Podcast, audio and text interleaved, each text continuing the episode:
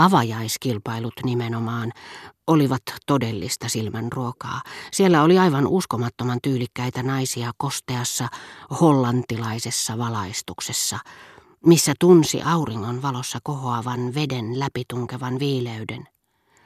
En ikinä ollut nähnyt naisia vaunuissaan tai kiikari silmillään moisessa valaistuksessa, joka arvattavasti johtuu merellisestä kosteudesta. Voi miten mielelläni olisin sen maalannut, sellaisenaan. Palasin kilpaajoista kuin hullu, mielettömän työhimon vallassa. Sitten hän innostui ylistämään purjehduskilpailuja vieläkin palavammin kuin kilpaajoja, ja tajusin, että regatat, urheilukilpailut, joissa hyvin pukeutuneet naiset kylpevät merellisen raviradan vihertävässä valossa, saattoivat olla modernille taiteilijalle yhtä kiinnostava aihe kuin juhlat, joita Veronese ja Carpaccio aikoinaan niin kernaasti kuvailivat. Teidän vertauksenne on sitäkin osuvampi, sanoi Elstir, kun otetaan huomioon, että kaupungissa, jota he maalasivat, näitä juhlia vietettiin osittain merellä. Tosin on muistettava, että sen aikuisten huvipursien kauneus johtui siitä, että ne olivat raskaita ja monimutkaisia rakenteeltaan.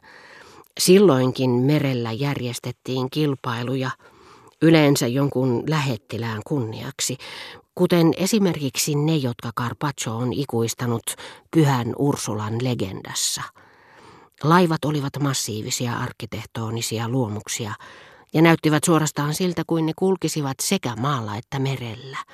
Jonkinmoisilta pienoiskaupungeilta varsinaisen Venetsian keskellä, kun ne siirrettävien siltojen laituriin liittäminä tulipunaisen satiinin ja persialaisten mattojen peitossa kannattelivat kirsikan väriseen kirjosilkkiin ja vihreään damastiin pukeutuneita naisia, aivan marmorimosaiikin koristamien parvekkeitten tasalla.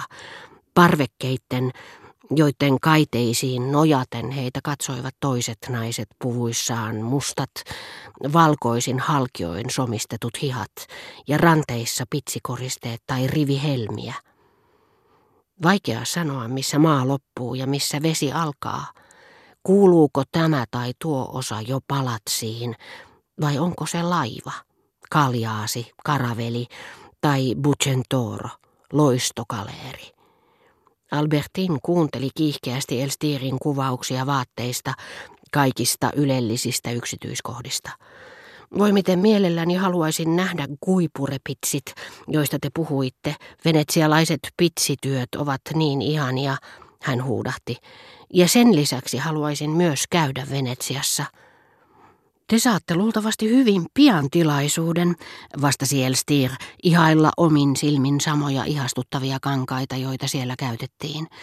Niitä ei enää näkynytkään muualla kuin venetsialaisten mestareiden maalauksissa, joskus hyvin harvoin kirkollisten aarteiden joukossa tai sitten jossakin huutokaupassa – mutta olen kuullut, että muuan venetsialainen taiteilija Fortuuni nimeltään on saanut selville niiden valmistuksen salaisuudet, niin että jo parin vuoden kuluttua naiset voivat liikkua ulkona ja ennen kaikkea oleilla kotonaan yhtä suuremmoisissa kirjosilkeissä kuin ne, joita Venetsian kaupunki kudotutti ja kirjailutti itämaisin ornamentein ylhäisönaistensa käyttöön.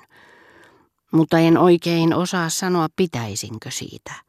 Tämmöinen asu on anakronismi nykyaikaisen naisen yllä, vaikka hän esiintyisikin siinä jonkin regatan yhteydessä, sillä palatakseni moderneihin huvipursiimme, ne ovat todellakin Venetsian, Adriameren kuningattaren täydellinen vastakohta. Huvipurren sen sisustuksen, siinä oleilevien vaatetuksen suurin viehätysvoima piilee niiden merellisessä yksinkertaisuudessa, ja minä rakastan merta. Tunnustan antavani etusijan nykymuodille verrattuna Veroneesen, jopa Carpaccion ajan muotiin. Kauneinta meidän huvipursissamme, etenkin keskikokoisissa, en pidä jättiläismäisistä, ne ovat liian laivamaisia. Sama juttu kun on kysymys hatuista, tiettyjä mittasuhteita täytyy kunnioittaa, on niiden yksinkertaisuus. Vaaleat, harmahtavat värit, jotka pilvipoudan sinertävässä hämyssä hiipuvat kerman kaltaisiksi. Ihanteellinen kajuutta kuin pieni kahvila. Mitä tulee naisten asuihin huvipurressa, niihin pätee sama sääntö. Viehättävintä, mitä tiedän, ovat kevyet, kokovalkoiset pumpuli pellava palttina ja aivina kankaat, jotka auringonpaisteessa meren sineää vasten hohtavat kuin purjeet. Todella hyvin pukeutuvia naisia on muuten erittäin vähän, mutta jotkut ovatkin sitten kerrassaan ihastuttavia. Kilpa-ajoissa Mademoiselle Lea esiintyi taannoin pienessä valkoisessa hatussa, kädessä pieni valkea päivänvarjo. Se oli viehättävä näky. En tiedä, mitä antaisin siitä pienestä valkoisesta päivänvarjosta. Olisin kernaasti halunnut tietää, missä suhteessa tämä pieni päivänvarjo oli erilainen kuin muut, ja muista syistä, naisellisesta turhamaisuudesta, Albertin oli siitä vielä paljon kiinnostuneempi. Mutta niin kuin Françoisilla oli tapana sanoa kohokkaista puhuessaan, se on tekijän käsissä. Ero oli mallissa, leikkauksessa. Se oli aivan pieni, sanoi Elstir, pieni ja pyöreä kuin kiinalainen olkihattu. Luettelin ja kuvailin muistista joidenkin naisten päivänvarjot, mutta niitä se ei muistuttanut ensinkään. Elstirin mielestä kyseiset päivänvarjot olivat kammottavia. Tällä miehellä oli nirso, valikoiva, hienostunut maku.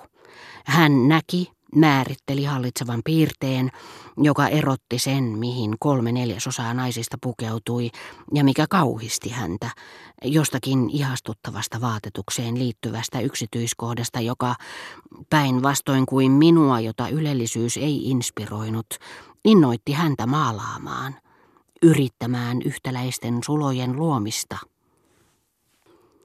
Katsokaahan, Tämä tyttö on jo ymmärtänyt, minkälaiset ne hattu ja päivän varjo olivat, sanoi Elstir osoittaen Albertinia, jonka silmät paloivat omistamisen halusta. Voi jos olisin rikas ja minulla olisi huvipursi, hän huokasi osoittaen sanansa taidemaalarille. Pyytäisin teitä neuvomaan minua sen sisustamisessa. Ajatelkaa kaikkia matkoja, mitä voisin tehdä. Olisi ihanaa käydä esimerkiksi Kaussin purjehduskilpailuissa. Ja entäs auto sitten? Mitä mieltä te olette autoilevien naisten muodista? Onko se teistä onnistunutta? Ei, mutta se tulee vielä muuttumaan. Sitä paitsi muodin luojia on vähän pari kolme. Kajo, vaikka hän harrastaakin liikaa pitsiä. Dosé, Sherway, joskus Paquin. Kaikki muut ovat kauhistavia. Mutta siinä tapauksessa Kajon luomuksen ja jonkun tuntemattoman kuturierin suunnitteleman puvun välillä on valtava ero, kysyin Albertinilta. Mittaamaton poikaseni. Anteeksi. Ikävä kyllä puku, joka maksaa 300 frangia muualla, maksaa 2000 näiden herrojen luona mutta se ei sitten muistutakaan mitään muuta, vaikka näyttääkin samanlaiselta sellaisten ihmisten silmissä, jotka eivät ymmärrä mitään näistä asioista. Juuri niin, vastasi Elstir. Joskaan en sanoisi, että ero on yhtä valtava kuin Reims katedraalin ja Saint-Augustin kirkon kuvapatsaiden välillä –